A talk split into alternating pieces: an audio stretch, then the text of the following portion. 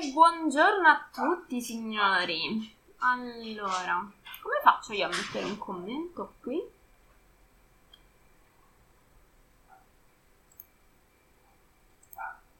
Perché non mi fa mettere i commenti? Perché non mi fa mettere i commenti? Perché non mi fai scrivere? Allora, intanto scrivo, visto che siamo anche su video in diretta interrotto. Perfetto, ci riproviamo.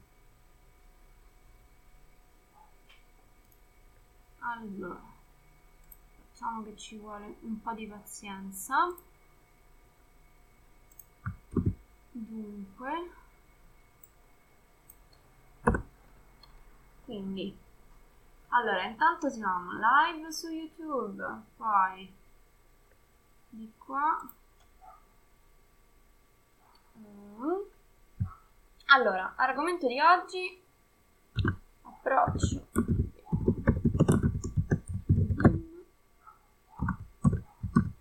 Quali ci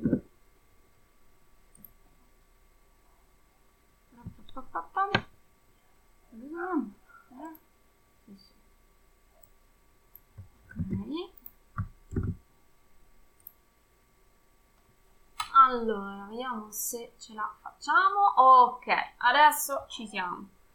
Siamo live anche su Facebook, sia su YouTube che su Facebook. Buongiorno, benvenuti. Vedo che su Facebook si è collegato già qualcuno. Che bellezza. Ciao a tutti, signori.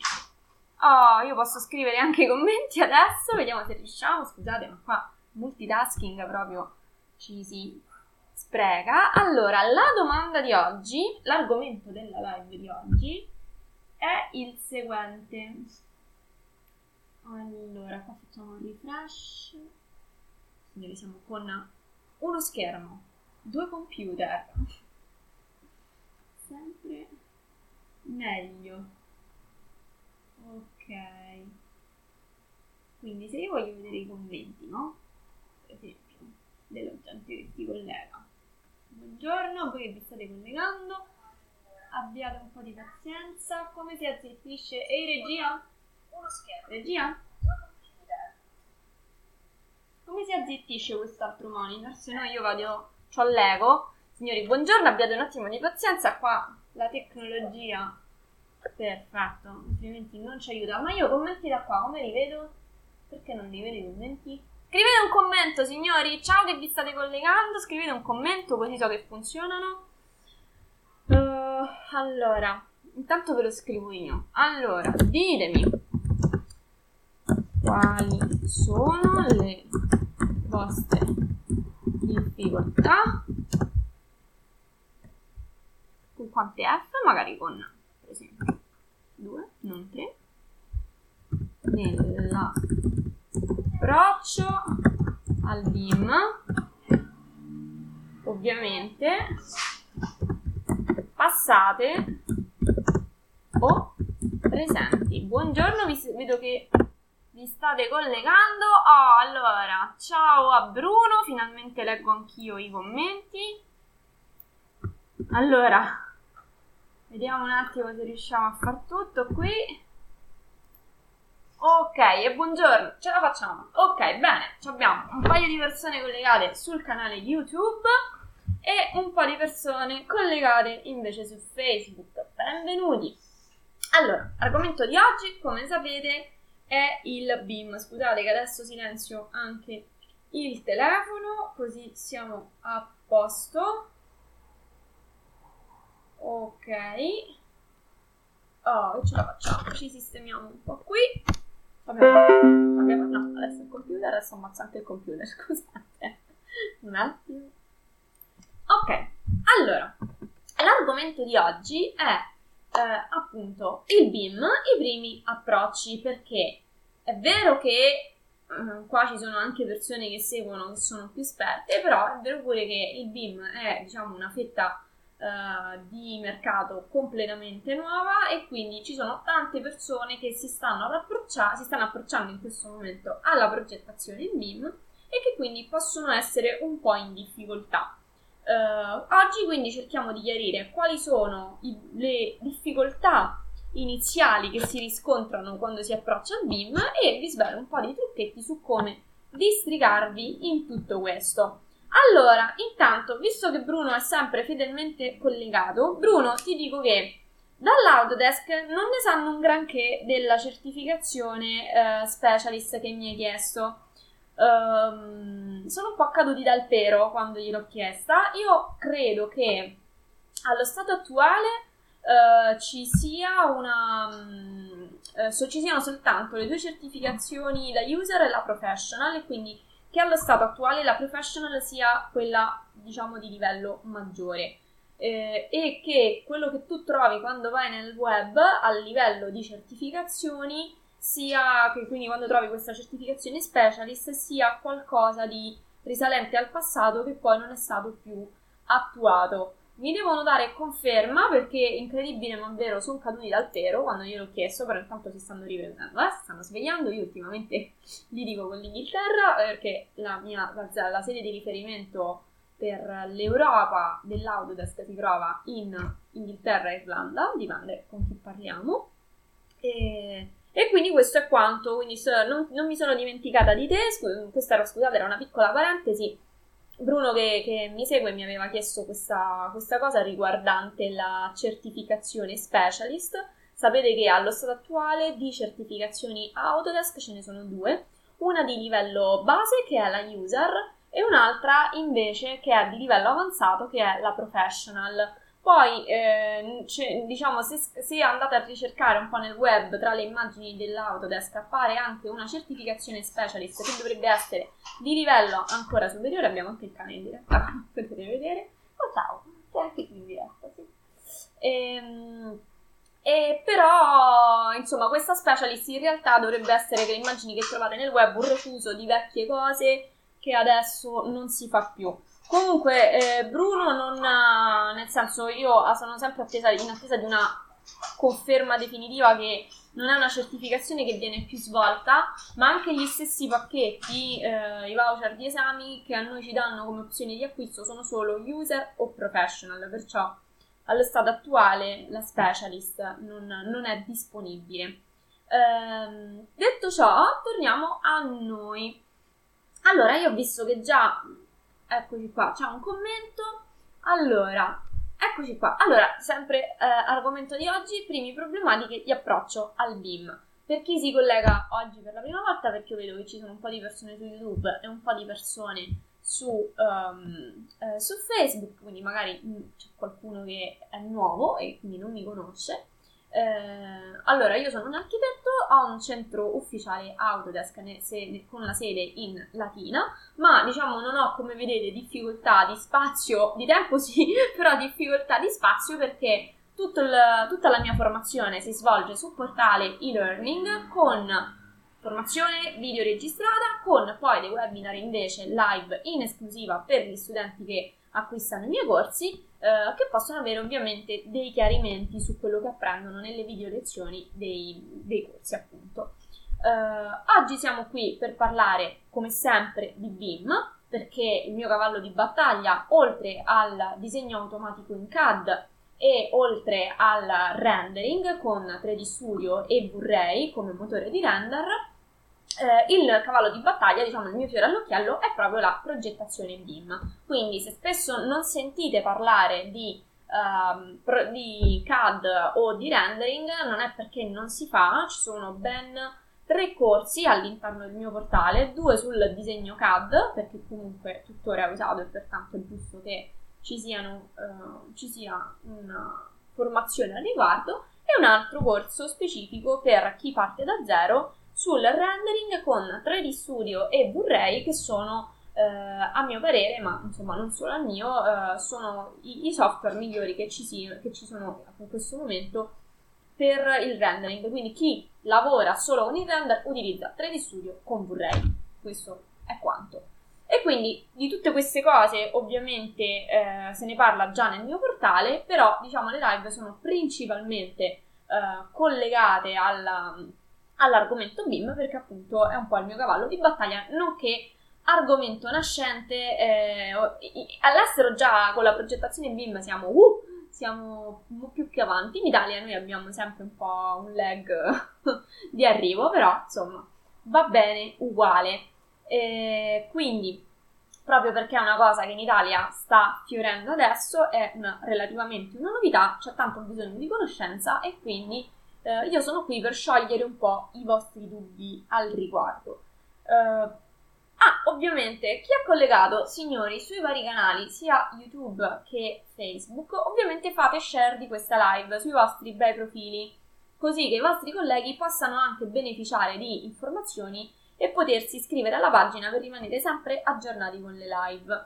Altra cosa importante, eh, chi invece fa parte del gruppo segreto progettazione competitiva, di cui allego link, adesso leggo l'altro commento eh? momento, abbiate, non abbiate fretta, abbiamo un'oretta, abbiamo tutto il tempo di chiacchierare. Io senza occhiali voglio fare la splendida che sto senza occhiali e ci vedo, ma in realtà non è così. allora, dov'è il link al gruppo Facebook? Ce la facciamo? Eccolo qua. Allora, il link al gruppo Facebook, allora lo mettiamo prima su YouTube and then lo mettiamo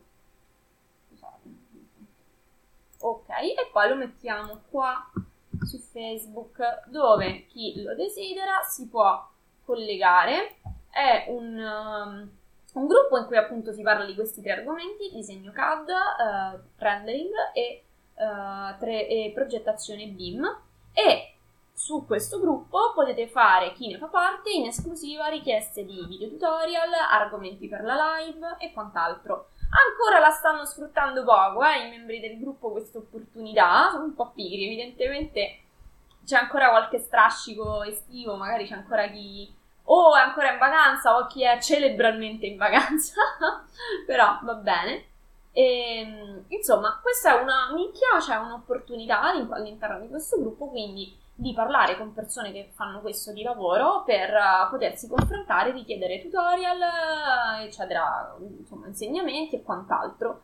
È una bella opportunità, vi invito a, ad iscrivervi sul gruppo progettazione competitiva, assolutamente aperto a tutti, ma non tra virgolette a tu- tutti tutti, nel senso che, ah, intanto ciao Fabrizia, piacere di eh, rivederti qui.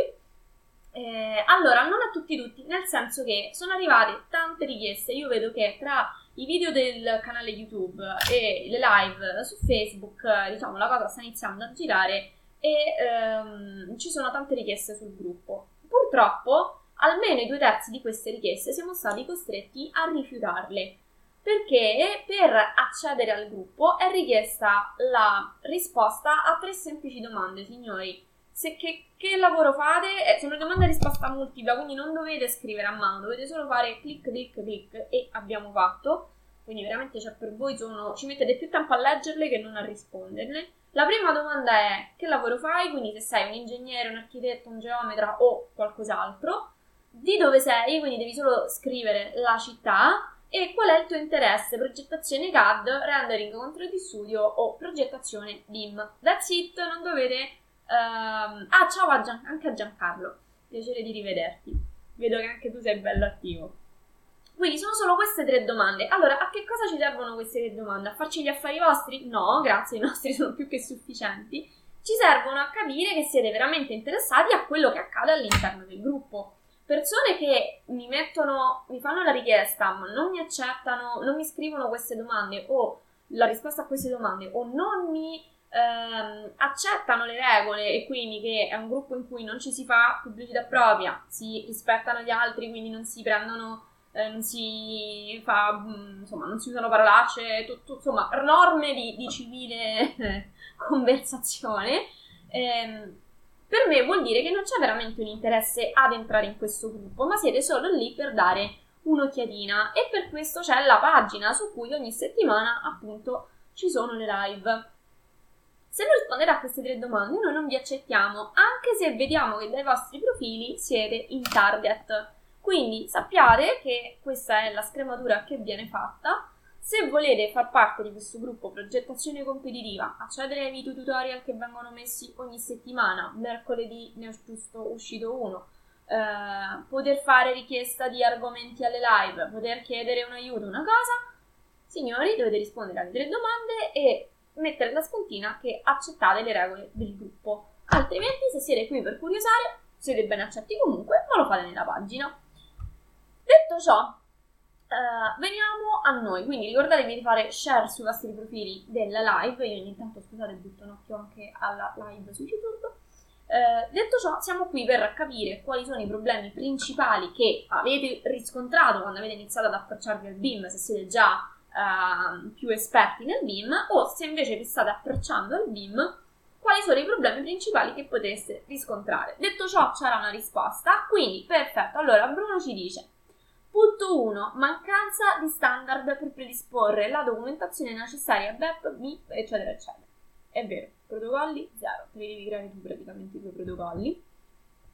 E praticamente per, per, per parlare la stessa lingua per chi magari non mastica il BIM ancora, um, il BIM funziona alla grandissima se seguite le regole del software con cui state lavorando e se soprattutto se lavorate con più colleghi in contemporanea, che è appunto il, la, il, il punto più importante che poi c'è del BIM rispetto alla progettazione in CAD, cioè che attraverso il lavoro condiviso si può lavorare in più persone in contemporanea sullo stesso file, quindi si possono modificare sotto vari punti di vista eh, appunto le, le, informazioni, quindi ci può essere lo strutturista che fa una cosa, il, il geologo che ne fa un'altra e così via. Se questo non viene fatto secondo rispetto proprio di, di protocolli, quindi di, eh, non vi pensate chissà che cosa sia di complicato, eh? cioè nel senso semplicemente io non posso lavorare per esempio sui tuoi oggetti perché ovviamente ci stai lavorando tu e così via, modalità di salvataggio, cose. Insomma, bisogna darsi un po' delle regole quando si lavora in team, un po' come su AutoCAD.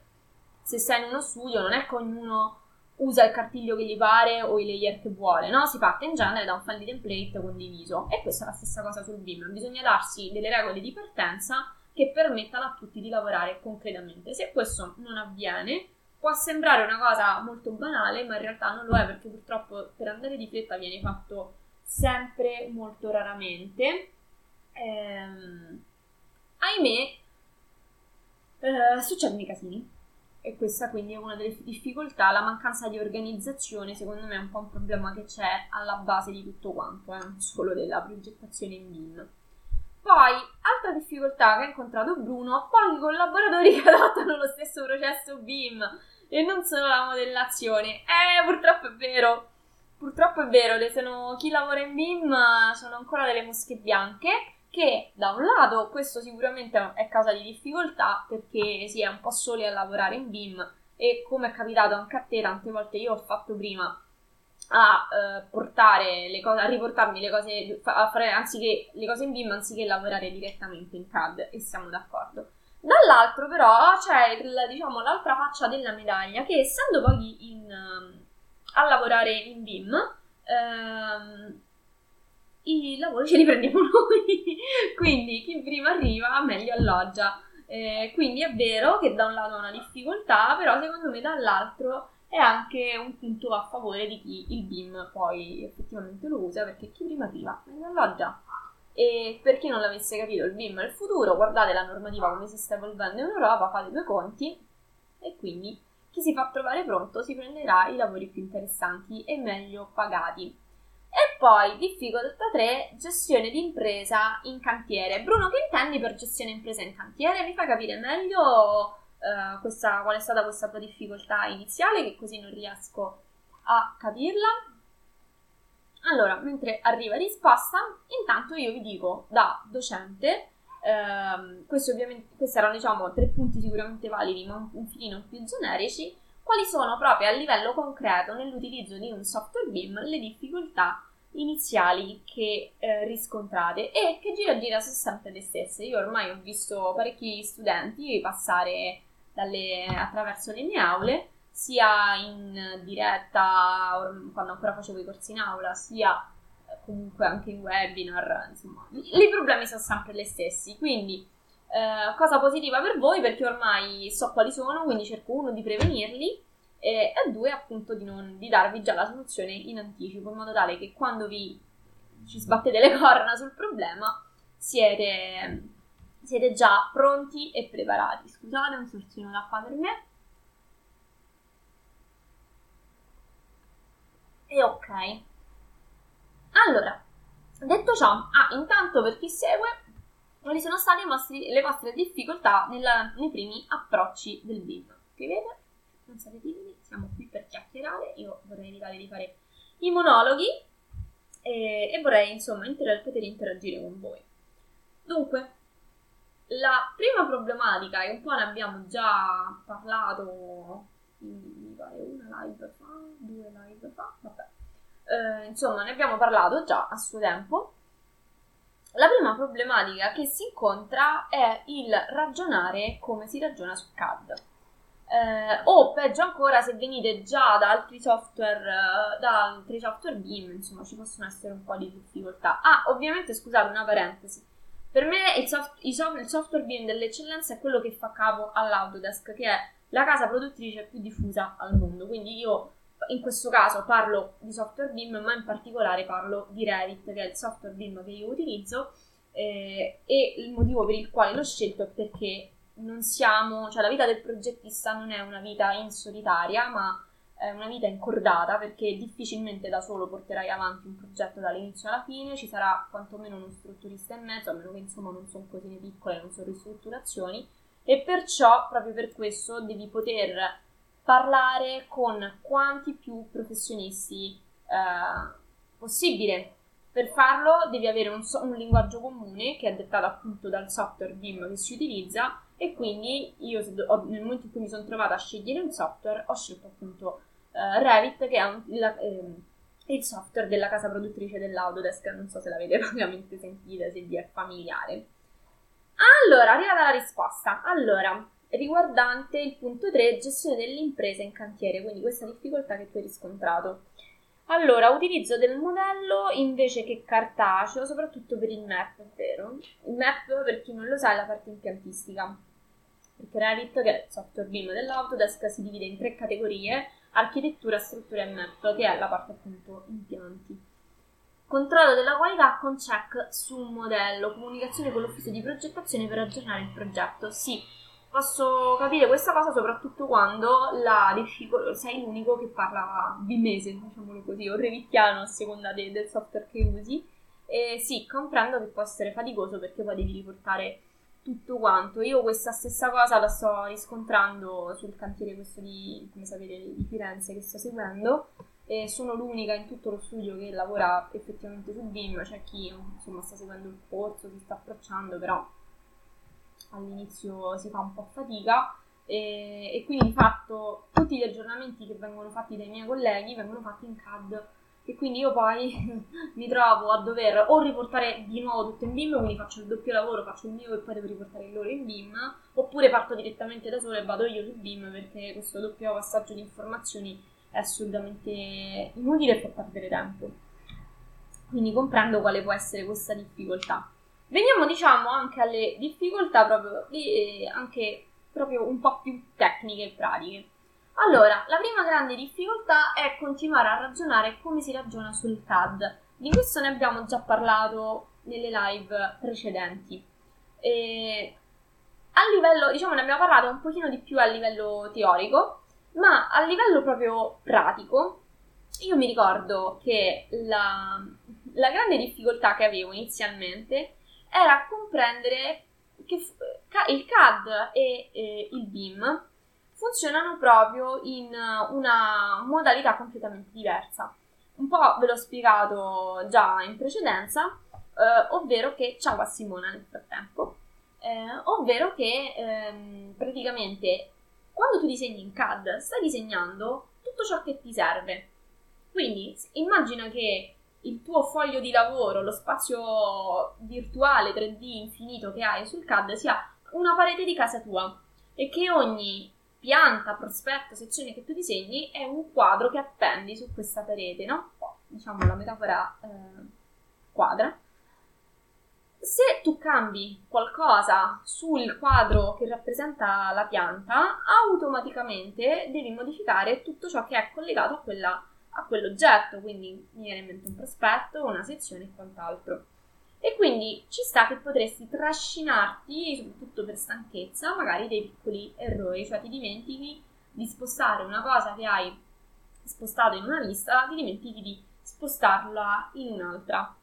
Uh, questa è una delle cose proprio più banali, però nel momento in cui capisci in che invece il BIM ragiona con direttamente la modellazione del tuo oggetto in 3D, quindi tu non stai disegnando delle linee, tu stai disegnando dei muri, delle, proprio a livello di entità, delle finestre, dei tetti e quant'altro, e che le viste è il software stesso a generartele perché sono come delle telecamere che guardano il tuo modello 3D, quindi è come se tu lo stessi modellando, come se fosse un oggetto, uh, una stampa 3D, un, già una statua, quello che vuoi, e intorno hai tutte queste telecamere che a seconda di come sono messe creano delle sezioni, degli spaccati astronometrici, dei prospetti e quant'altro. E questa è la prima grande, diciamo, rivelazione, che però mi rendo conto che all'inizio si fa un po' fatica a a ragionarci, a ragionarci sopra. In particolare, eh, per me all'inizio era faticoso proprio gestire eh, queste viste che facevo difficoltà. All'inizio avevo questa difficoltà, venivo anch'io da anni di disegno in CAD e sempre diciamo come ragionamento in CAD trasportato ai software BIM, un'altra cosa su cui inizialmente gli studenti spesso mi si incagliano sono che si vanno, è il fatto che si vanno a ricercare i benedettissimi layer. Eh, in realtà in un software BIM, in questo caso su Revit, i layer non ci sono, cioè non c'è la singola linea che tu puoi gestire, ci sono gli oggetti. Però gli oggetti sono catalogati per categorie. E ringraziando Dio, Revit se li sistema già in una maniera più che soddisfacente. Quindi io difficilmente ho avuto necessità di ricorrere al, alla, all'uso proprio della personalizzazione grafica, no? Quindi banalmente gli spessori dei retini che quando stampi sono in un certo modo piuttosto che in un altro, ok?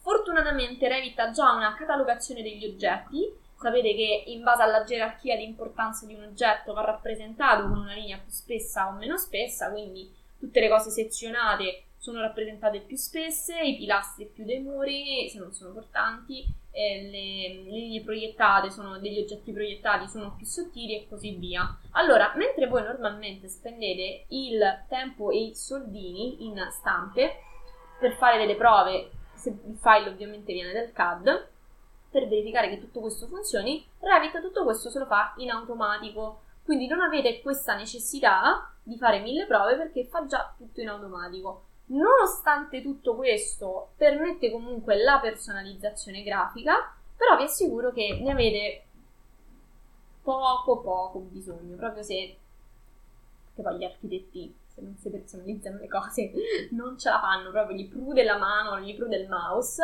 in realtà non serve, cioè io ci ho molto vol- rinunciato molto volentieri perché questo mi toglie, mi toglieva via molto tempo e questo tempo io adesso lo posso utilizzare o per fare altri progetti oppure per, per me stessa. Perciò questa secondo me è una, veramente una gran cosa. E un'altra cosa, invece che all'inizio può essere un po' ostica, è proprio l'editing degli oggetti, proprio perché c'è una modalità di ragionare completamente diversa. A seconda dell'oggetto che state modificando, ci, ci sono dei tool specifici, quindi ovviamente all'interno di Revit un, uh, un tetto non avrà gli stessi tool di modifica di un muro, banalmente, ok? E questo, diciamo, vi aiuta la pratica e un po' di pazienza. Come in tutte le cose nuove, bisogna avere un po' di pazienza per poter uh, andare, insomma, sciolti. Diciamo che questa prima parte, questi, queste prime problematiche proprio di approccio a Revit quando si viene dal CAD, sono proprio dovute a, a questo passaggio. Ma in realtà già con un paio di lezioni, due o tre lezioni, fate il mio corso anche già dalla prima, riuscite già a sradicare primi, queste prime problematiche.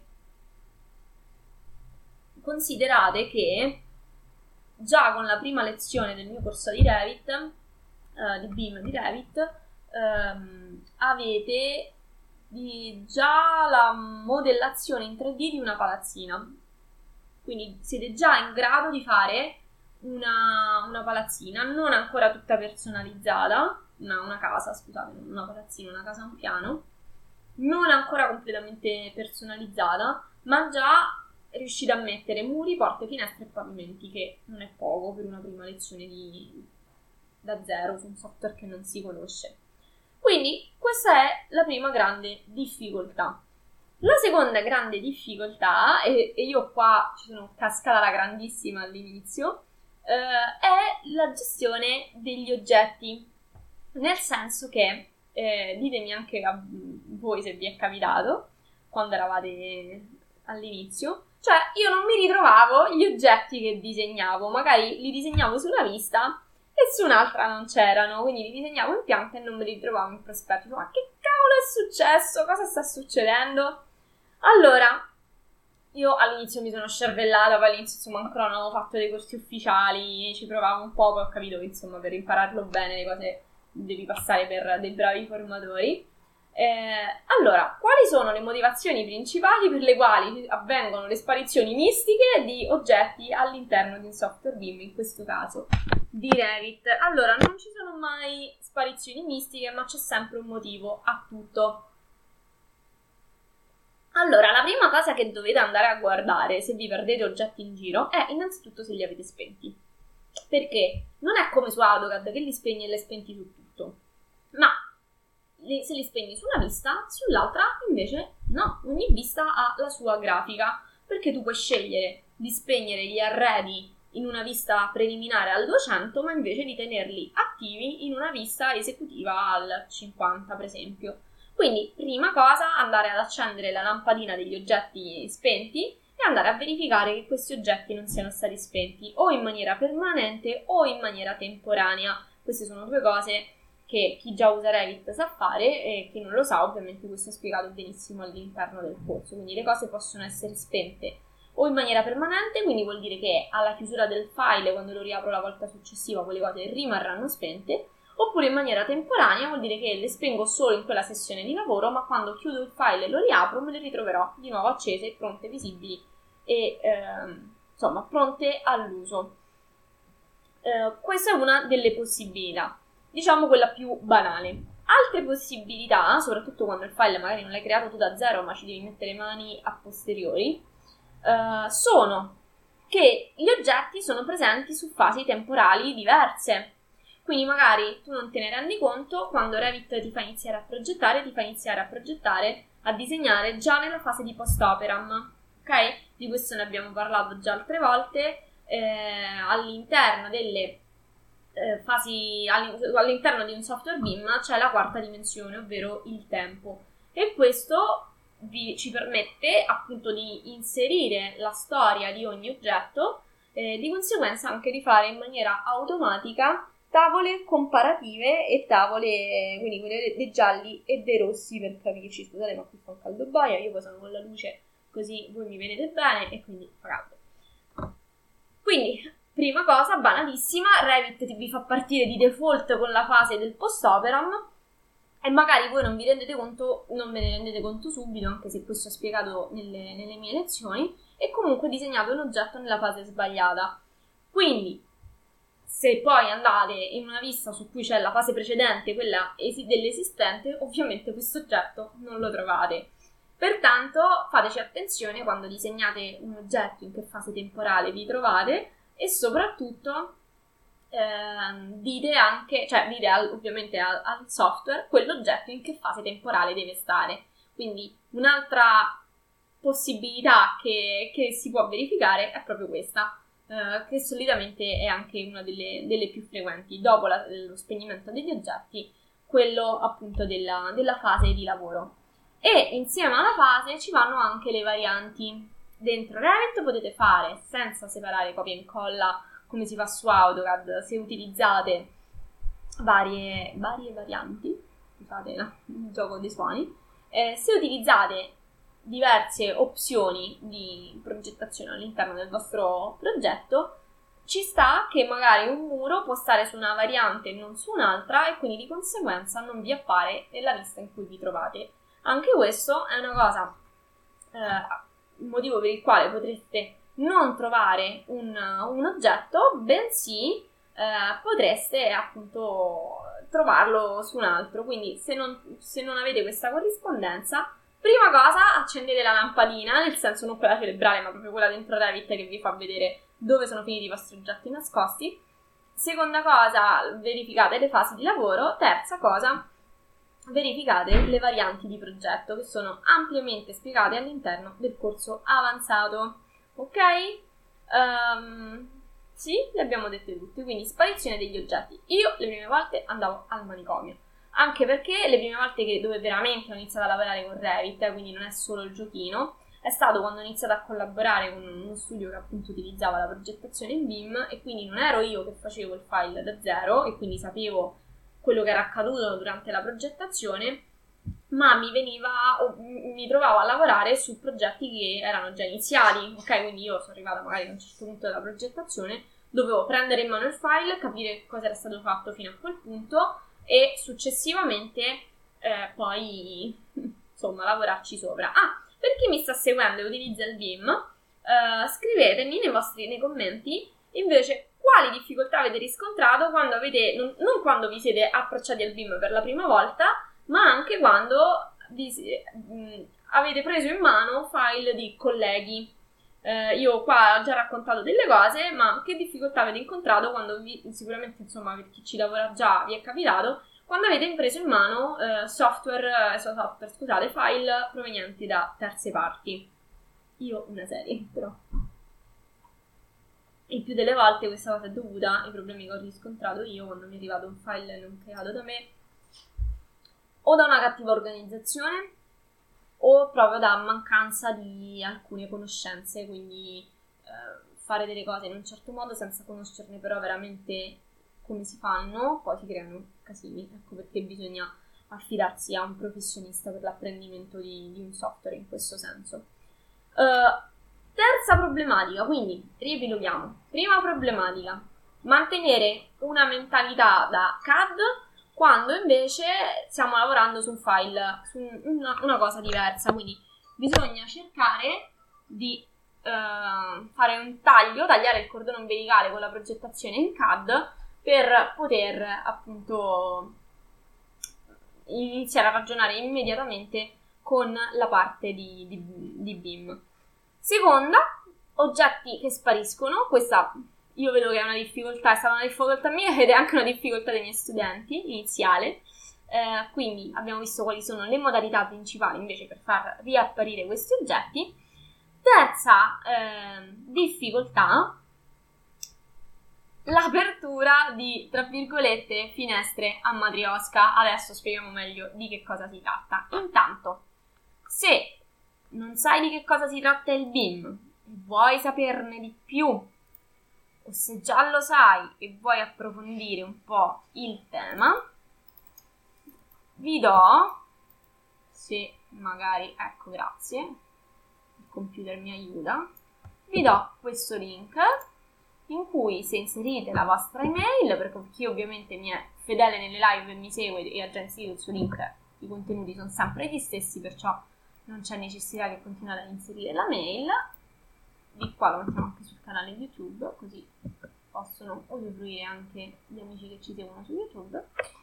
Eh, c'è un piccolo corso di formazione proprio sul, sul BIM, quindi se mettete la mail a quel link che vi ho appena postato, avrete gratuitamente un corso di formazione sul, sul BIM, un po' vicino chiaramente, però insomma, è per iniziare a rompere il ghiaccio. Uh, detto ciò, finestra matriosca. Allora, io scusate, questo è un mio modo di chiamarle, non è assolutamente una modalità ufficiale dell'Autodesk di chiamare questa cosa, uh, però mm, mi, mi piaceva perché rende l'idea. Allora, ciao anche a Giacomo, benvenuto.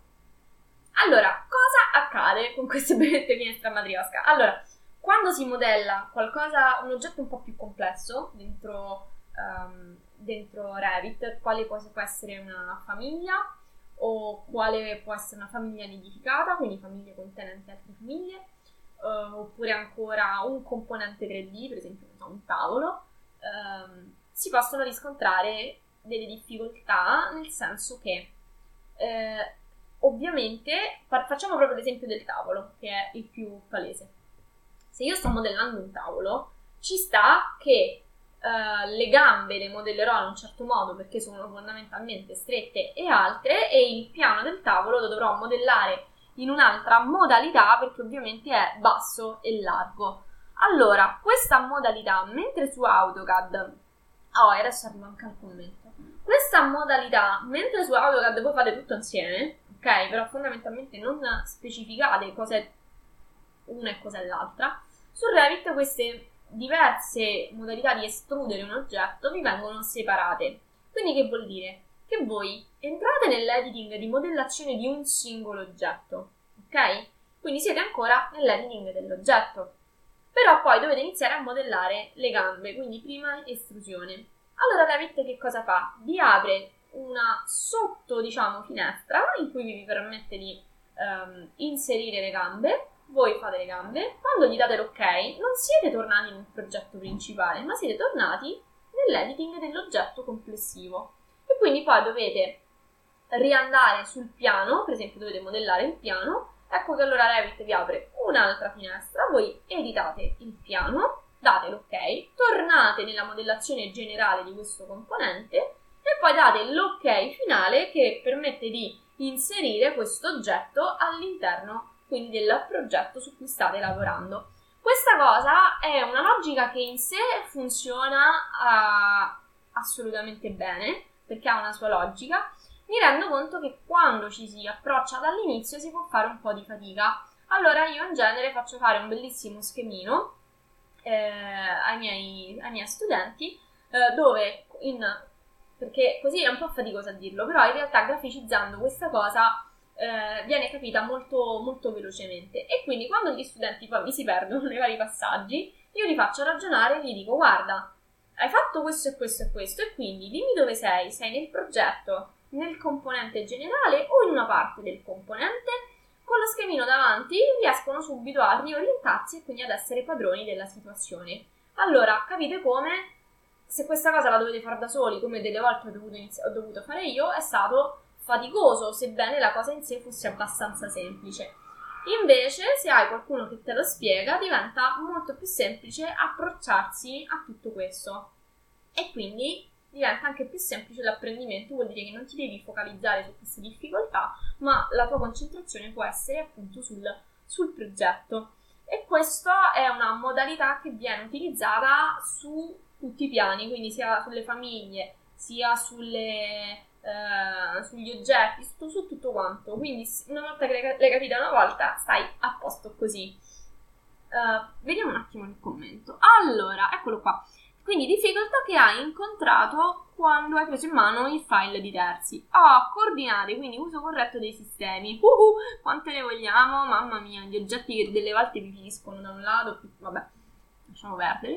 Quindi rilevamento di progetto rispetto al caposaldo di topografico. Sì, assolutamente. Famiglie, è vero, non aggiungo altro, ci credo. Allora, guardate, purtroppo le famiglie dentro Revit sono una bella spina nel fianco. Non perché sono complesse, perché se c'è chi te le spiega nella maniera corretta, diventano semplici. Però devi sapere che passaggi, che sequenze devi andare a fare. Allora, considerate che dentro il, il mio corso avanzato c'è una lezione dedicata solo alle famiglie 2D, solo alle 2D.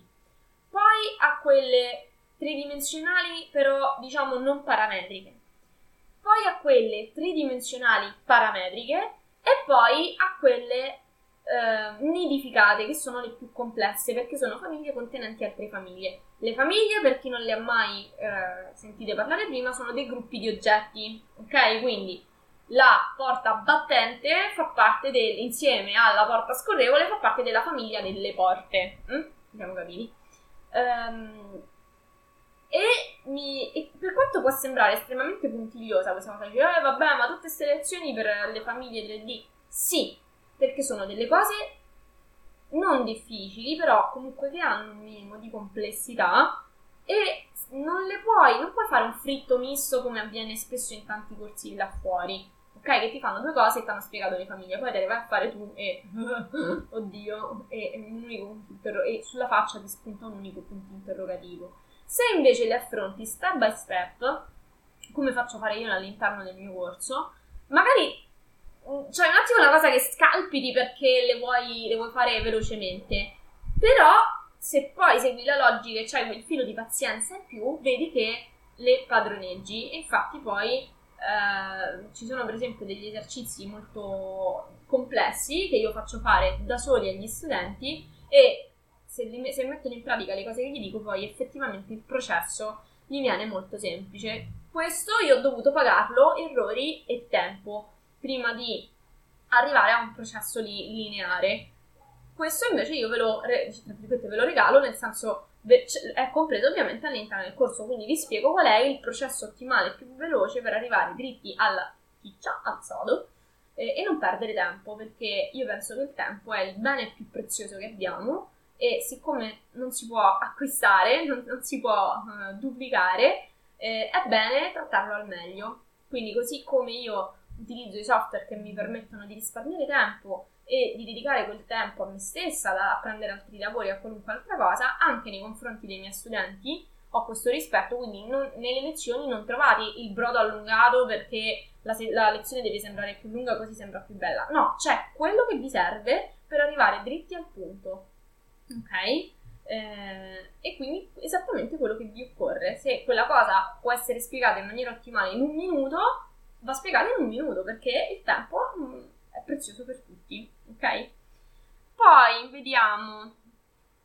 Allora, accettare. Ah, beh, sull'accettare una gerarchia di comando e accettare i propri compiti, qui proprio possiamo prendere una parentesi, ma questa non è solo una, un problema del BIM, purtroppo, no? è un problema in generale di quando si lavora in, in team e i ruoli non sono ben definiti. Qui proprio ce ne eh, possiamo. Uh.